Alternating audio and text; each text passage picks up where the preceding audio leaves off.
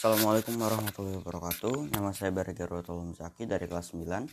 Di sini saya ingin mengerjakan ujian praktik bahasa Indonesia. Nah, yang akan saya uh, bacakan pada kesempatan kali ini itu saya mengambil dari novel Hujan uh, yang ditulis oleh Terelie yang diterbitkan oleh PT Gramedia Pustaka Umum. Terus eh, tahun terbitnya 2016 tebal bukunya 320 halaman dan 20 cm kemudian ada kota terbitnya itu di Jakarta.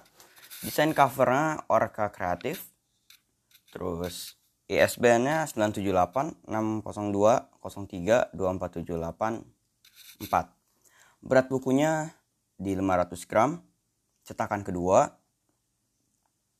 Ya.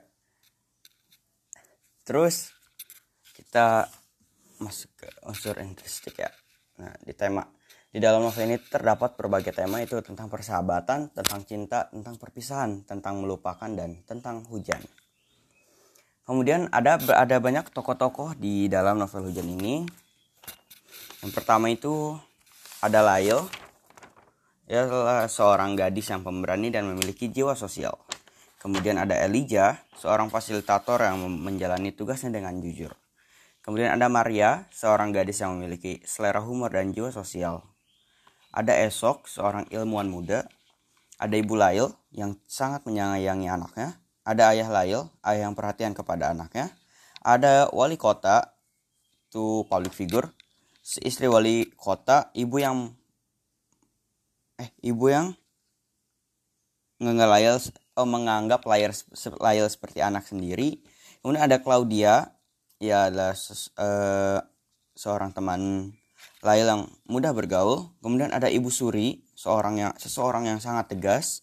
Ada Ibu Esok seorang yang mengajarkan kebaikan kepada anaknya.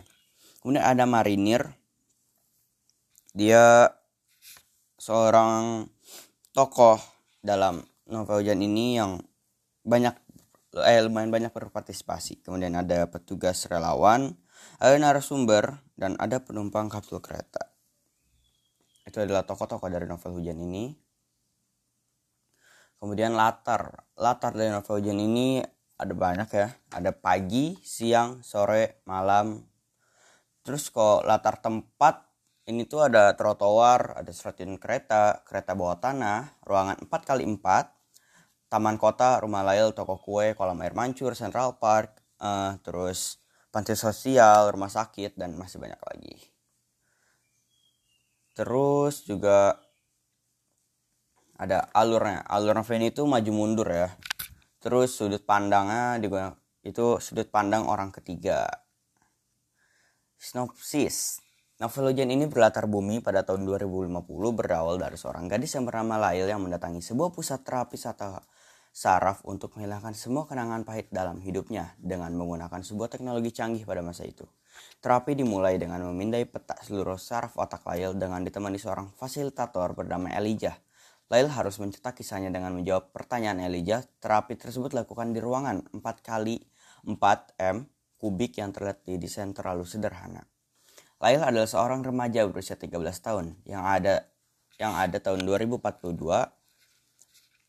Kehilangan kedua orang tuanya pada saat terjadinya gempa bumi yang dahsyat, beruntunglah ada seorang anak laki-laki yang berusia dua tahun lebih muda dari Lail yang bernama Esok yang menyelamatkannya.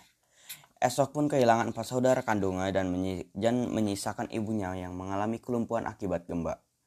Kisah Esok dan lain Lail pun bermula setelah bencana, mereka harus tinggal di pengungsian hingga kota bisa kembali pulih.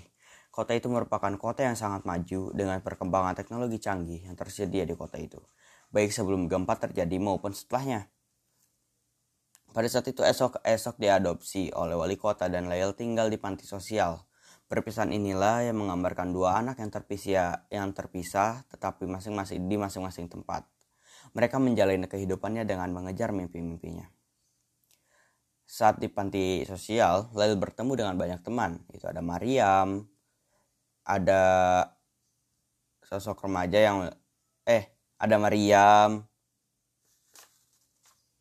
Nah, juga ada Ibu Panti yang bernama Ibu Suri yang terkenal tegas dan ketus terhadap anak-anak panti. Di panti inilah Lail dan Mariam mengejar cita-citanya hingga mereka beranjak dewasa. Pada suatu hari esok membawa Lail mengunjungi stadion kemudian dia menyampaikan kepada Lail bahwa sekitar satu minggu lalu akan diluncurkan kapal raksasa dan hanya 10.000 orang terpilih secara acak dapat menunggangi kapal tersebut.